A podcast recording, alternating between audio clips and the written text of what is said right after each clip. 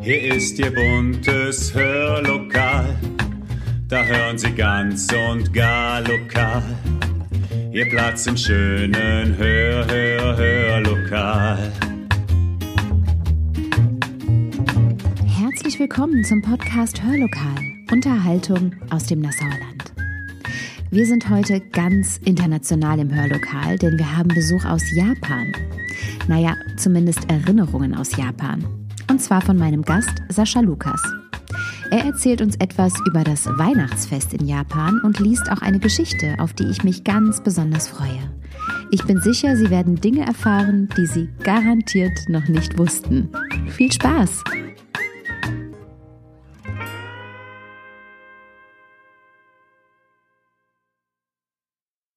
Und da sitzen wir nun, Sascha, Lukas und ich, bei weit geöffnetem Fenster und natürlich dem gebotenen äh, Corona-Abstand äh, und wollen heute ein wenig über das Weihnachtsfest in Japan plaudern.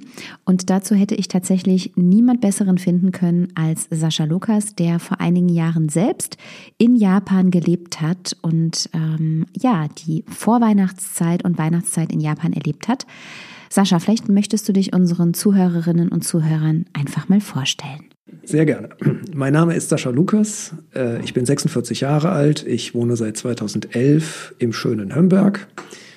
Ähm, und äh, ich bin Maschinenbauingenieur, ähm, arbeite bei einem japanischen Automobilzulieferer und habe in der Zeit von 2012 bis 2015 in Japan gelebt. Was hast du dort beruflich gemacht, Sascha? Mein Unternehmen hat mich äh, nach Japan entsandt, um dort ähm, als Projektmanager zu arbeiten. Meine Aufgabe konkret war die eines Entwicklungsprojektleiters für elektrische Parkbremsen für den Kunden Nissan.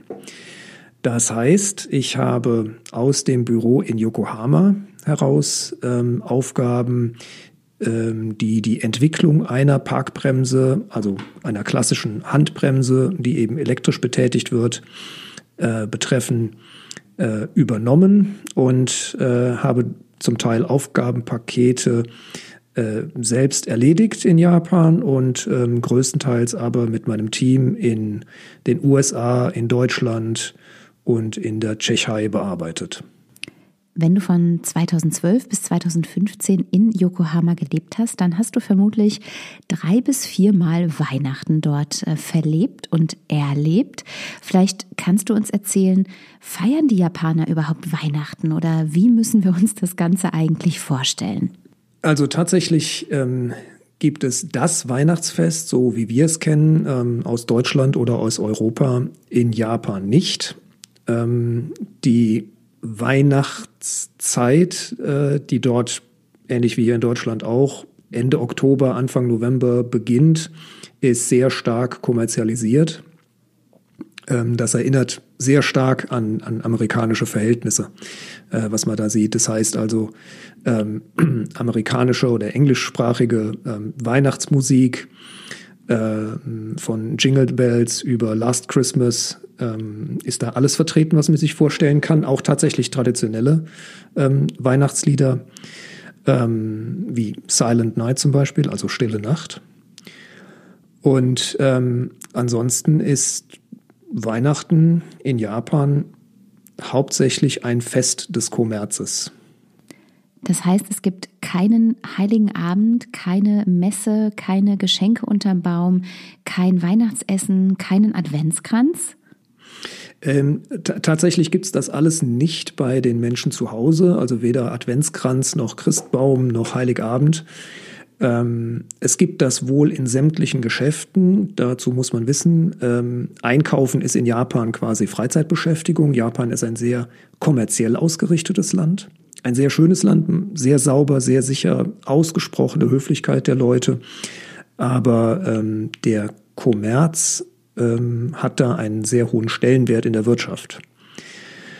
Ähm, das bedeutet, äh, sämtliche Einkaufshäuser, und das sind große Einkaufshäuser, wie zum Beispiel, naja, also das Löhr Center in Koblenz ist relativ klein im Verhältnis zu den japanischen Einkaufshäusern. Ähm, und die sind äh, übermäßig weihnachtlich geschmückt. Ähm, Mitte November, Ende Oktober, Mitte November beginnt äh, in Yokohama, was in relativer Nähe zu Tokio liegt, ähm, naja, nicht gerade der Winter, aber so ein trockener Herbst. Temperaturen zwischen 10 Grad und 0 Grad, also ähnlich wie hier. Aber in den Geschäften ist dann alles mit Kunstschnee dekoriert. Äh, der Santa Claus, äh, also der, der Weihnachtsmann, der amerikanische, ähm, fliegt in, in ganz vielen Schlitten durch sämtliche kleine einzelnen Läden, die es in diesen großen Einkaufshäusern gibt.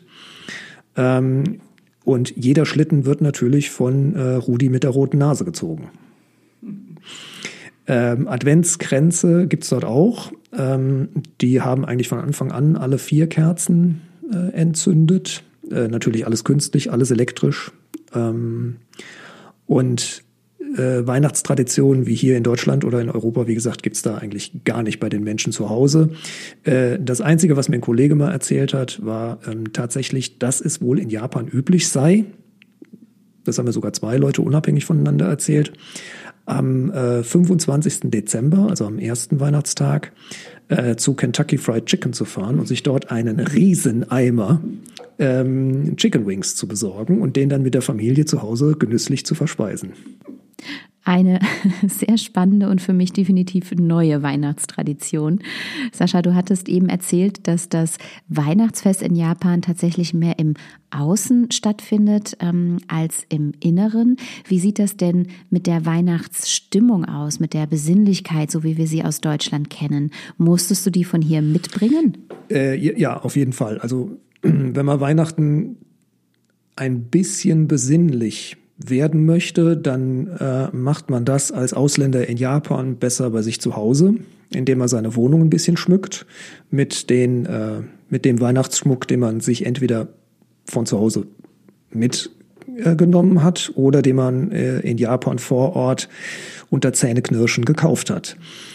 Ähm, außerhalb der eigenen Wohnung, äh, und man muss sich dabei vorstellen, äh, die die, die, die Weihnachtsdekoration tatsächlich ist hauptsächlich in japanischen Kaufhäusern. Es, es ist tatsächlich so. Also nirgendwo in einem Bahnhof, nirgendwo in einem, in einem öffentlichen Gebäude ist irgendwo weihnachtlich geschmückt. Das ist tatsächlich alles nur in den Kaufhäusern. ähm, äh, und dort ist es immer laut. Da ist immer Musik im Hintergrund. Ähm, da gibt's immer Geräusche. Und das liegt gar nicht so daran, dass die Japaner an sich sehr laut sind. Äh, die mögen es einfach, wenn es Geräusche im, im, Hintergrund gibt. Äh, wenn irgendein technisches Gerät keine Geräusche macht, dann ist es kaputt. Ähm, insofern, wenn man in ein japanisches Kaufhaus geht, dann muss es da Musik geben, dann muss es laut sein. Ähm, und da ist es natürlich sehr schwer, besinnlich zu werden. Habt ihr Weihnachten in Japan denn dann trotzdem äh, für euch gefeiert? Ja, tatsächlich ähm, nicht, weil äh, der Zufall es wollte, dass wir jedes Mal an Weihnachten verreist sind. Im ersten Jahr waren wir in Deutschland, äh, im zweiten Jahr waren wir in Vietnam und im dritten Jahr waren wir auf den Philippinen. Ähm, meistens mit Freunden, ähm, äh, so dass wir da dann im Ausland also ähm, Japan ist ja auch Ausland, aber halt eben nicht in dem Land, in dem wir gerade zu der Zeit gelebt haben, äh, Weihnachten verbracht haben. Ähm, wir haben aber in der Vorweihnachtszeit, also bis zum 23. Dezember, ähm, wie gesagt, zu Hause in unserer Wohnung, ähm, uns aufs Weihnachtsfest ein bisschen vorbereitet. Was hast du denn besonders vermisst in diesen drei Jahren? Christstollen. ist tatsächlich so, also man bekommt in Japan alles, ähm, jede Speise, ähm, die man sich nur vorstellen kann, auch jedes Getränk, es kann alles importiert werden, es mangelt an nichts. Aber ähm, äh, ich muss dazu sagen, auch hier in Deutschland esse ich nur ausgewählten Christstollen, am liebsten eigentlich den, den früher meine Oma gebacken hat, beziehungsweise heutzutage meine Mutter. Ähm, oder aber den äh, ganz unbescheiden, den ich selber gebacken habe, beziehungsweise den wir, den ich zusammen mit meiner Frau gebacken habe. Ähm, und, und selten eigentlich gekauften Christstollen. Ähm, insofern ähm, war ich es tatsächlich gewohnt, äh, mir meinen eigenen Stollen zu backen, aber die, die Zeit dafür hat manchmal ein bisschen gefehlt. Ähm, und deswegen, wenn es irgendetwas gab, was ich in Japan an der Weihnachtszeit oder in der Weihnachtszeit vermisst habe, dann tatsächlich Köststollen, guten Köststollen. Wenn die Japaner Weihnachten jetzt nicht so feiern, wie wir es kennen, gibt es denn ein anderes Fest, was die Japaner in dieser Zeit oder in diesem Zeitraum feiern?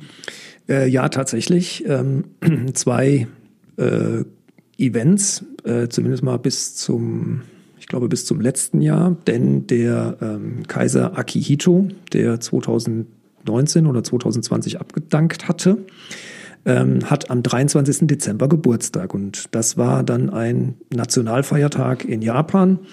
Ähm, da sind die La Leute meistens nicht arbeiten gegangen. Meistens. Warum? Weil in Japan immer gearbeitet wird, auch Samstag, Sonntags. Ähm, äh, insofern, es gibt eigentlich keinen Tag, an dem äh, ein, ein Lieferdienst keine Pakete ausliefert oder an dem ein Restaurant nicht geöffnet ist oder irgendein Kaufhaus nicht geöffnet ist.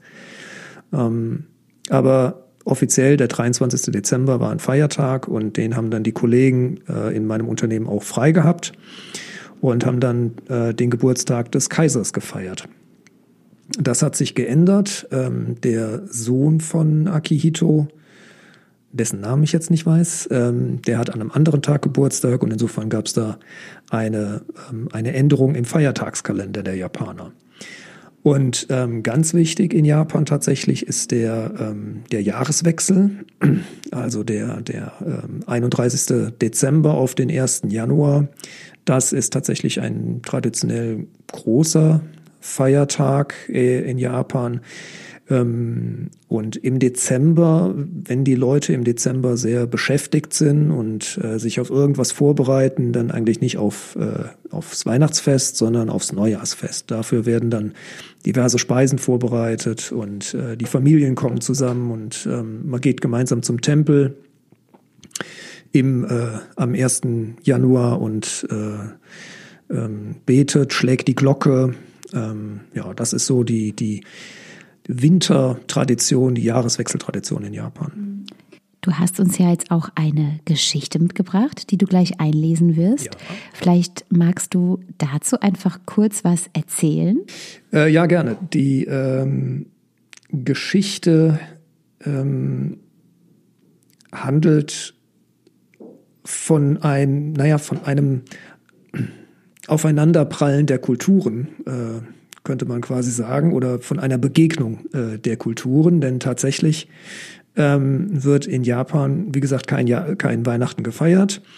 Aber es gibt jede Menge Ausländer äh, in, ähm, in Japan aus allen Teilen der Welt und auch aus solchen, die traditionell das Weihnachtsfest feiern.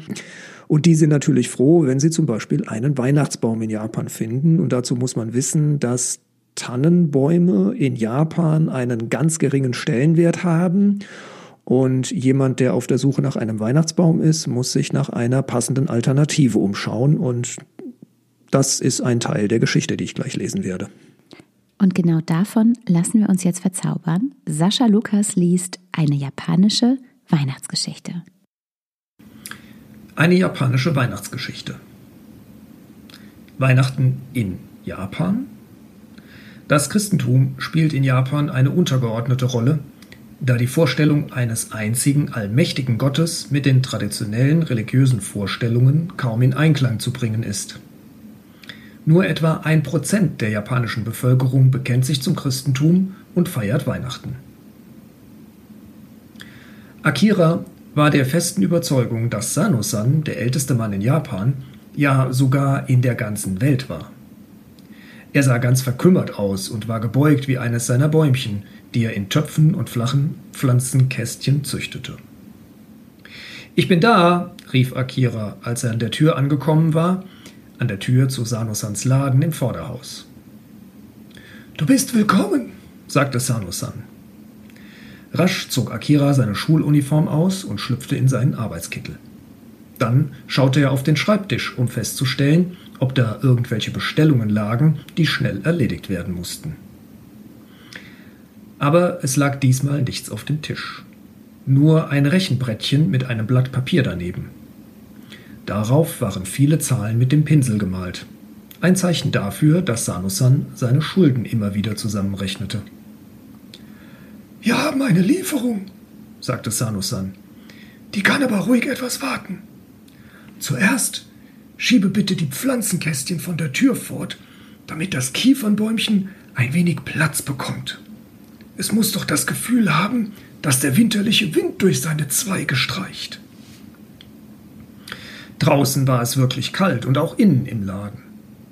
Der Mann schob die Kiefer mit eigenen Händen weiter, denn er mochte nicht, dass ein anderer sie berührte. Sie war ein Zwergenbäumchen und reichte nicht einmal an die Hüften des Jungen, aber es war mehr als hundert Jahre alt. Diese Zwergenkiefer hatte Sanosans Meister gepflanzt, als er, der Meister, noch ein Lehrling war. Es gab aber auch ein zweitältestes Bäumchen in dem Laden, eine kleine Rottanne, die Sanosan einmal selbst gepflanzt hatte, als er noch ein Lehrjunge war. Das lag allerdings schon lange zurück. In einer Zeit, als die ersten Schiffe nach Japan gekommen waren und neue, seltsame Sitten aus der westlichen Welt brachten. Diese kleine, hübsche Rottanne behalte ich in meinem Laden, um sie später dir einmal zu schenken. So wie es mein Meister damals mit dem Kiefernbäumchen tat sagte Sanosan zu seinem Lehrling. Der kleine Akira aber dachte auch selbst an die Zukunft. Auch er hatte ein Bäumchen gepflanzt, um es später einmal seinem Lehrjungen zu schenken, wenn er selber erst einen Laden hatte und darin herumächzen und herumschlurfen würde, wie es heute sein alter Meister Sanosan tat. Dieses Bäumchen war eine Zeder. Aber jedes Mal, wenn er sie anschaute, musste er lächeln. Die Zeder war nämlich viel zu hoch geworden, obwohl er sich genau nach den Anweisungen seines Meisters gerichtet hatte. Und war schon darauf und dran gewesen, sie hinauszuwerfen und von vorne anzufangen. Pflanze ein neues Bäumchen, riet ihm der Meister, aber wirf das alte nicht hinaus. Sieh nur, wie es seine Äste in alle Himmelsrichtungen streckt.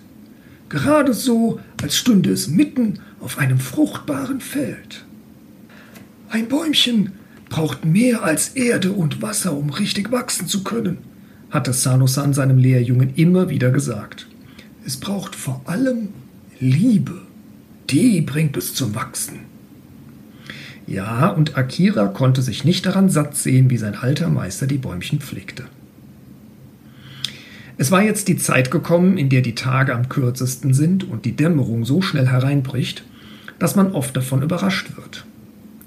Das Ende des Jahres stand schon vor der Tür und in vielen Teilen Japans bereitete man sich auf das Weihnachtsfest vor. Jeder gute Japaner traf in dieser Zeit Anstalten, seine Schulden zu bezahlen, um anständig in das neue Jahr zu kommen. Es gab viele schöne Pflanzenkästen in Sanosans Laden. Und Akira wäre zu gern mit all diesen Bäumchen auf die Straße gegangen und hätte sie ausgerufen, damit die Menschen sie kauften. Aber das erlaubte Sanosan nicht. Er pflegte nur zu sagen, Akira, ich habe es dir schon oft genug gesagt, dass ein Bäumchen eine Seele hat, genauso wie du. Meine Bäumchen sind nicht für jeden da, der zufällig vorübergeht. Sie dürfen nur in die Hände der Menschen kommen, die sie gern haben und wirklich wollen, und ihnen dann liebevolle Pflege angedeihen lassen. Aber es musste ja auch einmal jemand kommen und etwas kaufen, denn Sanosan schuldete manchem Geld und wollte doch auch ohne Schulden ins neue Jahr gehen. Länger als sonst hantierte er jetzt an seinem geliebten Kiefernbäumchen herum das ihm sein Meister vor vielen, vielen Jahren geschenkt hatte, und er hustete und stöhnte. Immer wieder steckte er seinen Finger in die Erde, um zu sehen, ob sie auch feucht genug war. Dann drehte er das Bäumchen erst auf die eine, dann auf die andere Seite, damit jedes Mal ein wenig von der frischen Brise durch die offene Türe strich und die Pflanze berührte. Heute Morgen war Nakana-san wieder da, sagte er schließlich. Nakana-san war ein reicher Mann und konnte sich fast alles leisten. Etwas konnte er aber mit seinem Geld nicht kaufen. Das alte Kiefernbäumchen Sanosans. Schon oft war er im Laden gewesen, aber jedes Mal hatte sich der alte Sanosan geweigert, es zu verkaufen. Dadurch wurde für Nakana-san das Bäumchen noch anziehender. Ich habe ihm gesagt, ich gebe ihm darüber bis heute Abend noch Bescheid, fuhr Sanosan fort. Dann drehte er dem Bäumchen den Rücken zu. Der Laden kann eine Weile geschlossen bleiben, sagte er. Nimm das Kiefernbäumchen und trage es in Kanasans Haus.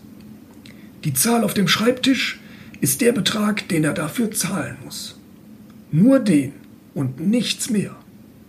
Über das Bäumchen darf nicht gefeilscht werden wie über Fische oder Eier. Er machte vor seinem Lehrjungen eine tiefe Verbeugung. Wenn du wieder zurück bist, sagst du mir Bescheid. Ich gehe jetzt fort. Akira verbeugte sich noch tiefer vor seinem Meister und beobachtete dann, wie sich dieser auf den Weg zum Laden des Töpfers machte. Aber der Lehrling beeilte sich gar nicht mit seinem Auftrag. Vielmehr versuchte er sich selbst mit allerlei Ausreden zu entschuldigen. Und er musste an Zanosan denken, der jetzt mit seinem Freund, dem Töpfer, auf Kissen saß, Tee trank und plauderte, bloß um nicht mit ansehen zu müssen, wie sein geliebtes Kiefernbäumchen aus dem Laden getragen wurde. Schließlich aber konnte Akira nicht länger mit dem Abliefern warten. Mit einem kleinen Seufzer stellte er die Gießkanne auf den Boden und nahm das Bäumchen in seine Arme. Als er gerade vor der Tür war, kam ein Herr ins Geschäft, den Akira noch nie gesehen hatte. Ich suche eine bestimmte Sorte Bäumchen, sagte der Herr. Er schaute sich im Laden um, aber er schüttelte den Kopf. Wir haben Kästchen mit Zwergkiefern und mit Bambus und Pflaumenbäumchen, sagte Akira. Der Herr, der kein Japaner war, hörte gar nicht hin. Er hatte nämlich Akiras Zeder in einer dunklen Ecke des Ladens entdeckt. Da, rief er, darauf bin ich aus. Das ist die Größe, die ich suche. Was kostet dieses Bäumchen? Akira zögerte mit der Antwort. Wie konnte er für etwas einen Preis nennen, das in der Bäumchenzucht missglückt war? Der Herr legte einige Geldscheine auf den Tisch, die Akiras Augen groß vor Staunen werden ließen. Die Summe überstieg bei weitem den Betrag, den Sanosan auf das Blatt für sein Kiefernbäumchen gezeichnet hatte. Nachdem Akira sich von seiner ersten Überraschung erholt hatte, setzte er erst einmal vorsichtig das Kiefernbäumchen auf einen geschützten Platz. Wann wollen Sie die Zeder denn in Ihrem Haus haben? fragte er dann. Jetzt sofort, antwortete der Herr.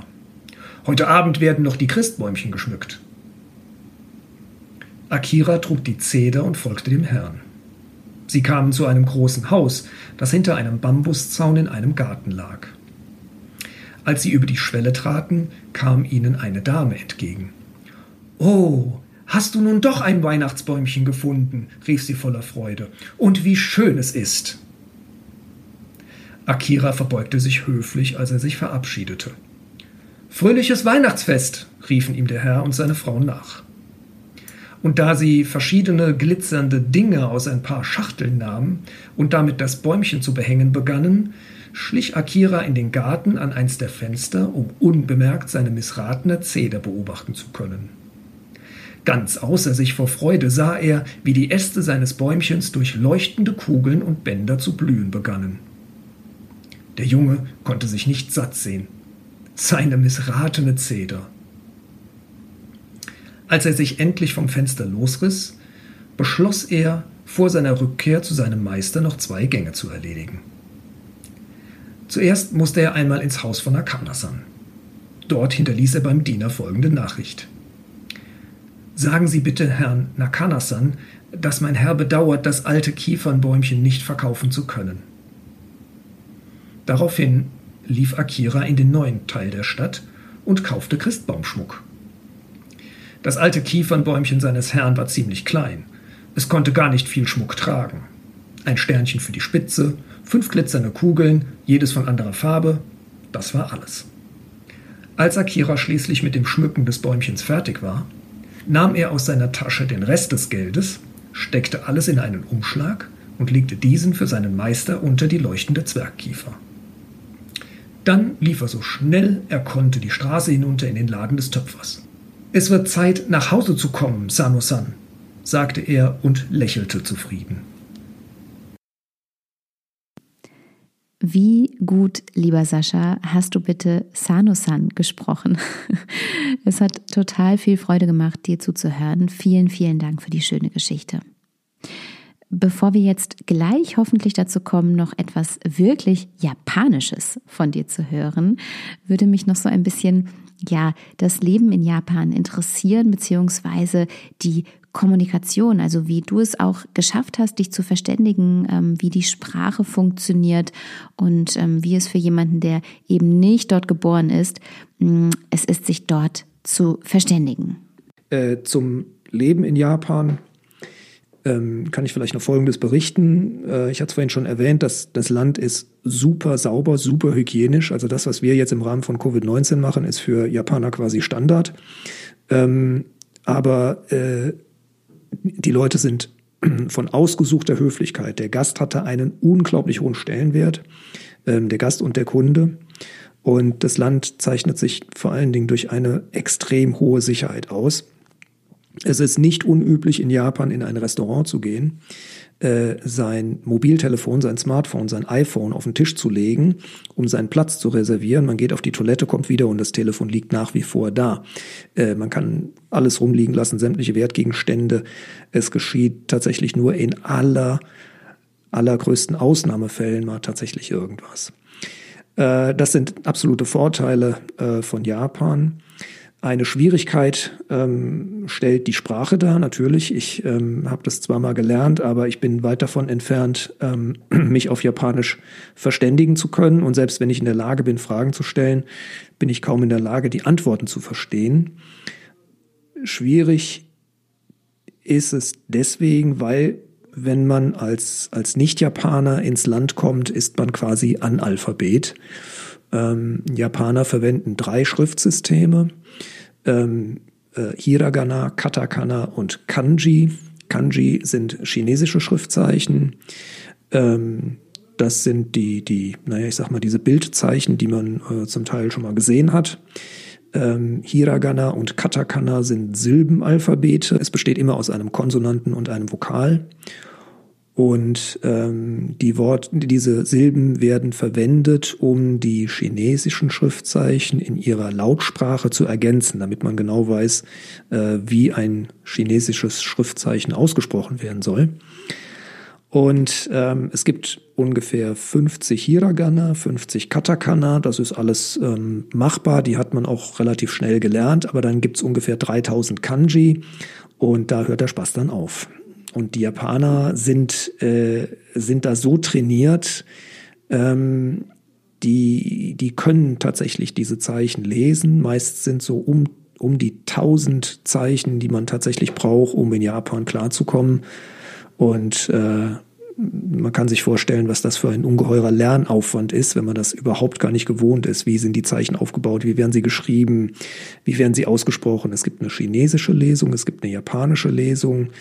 Ähm, und beide Lesungen haben dann noch unterschiedliche Bedeutungen. Also es ist ein, ein ziemlich großer Aufwand, äh, da klarzukommen. Es gibt Menschen, die das können, die beherrschen das, ähm, aber äh, ich konnte das leider nicht.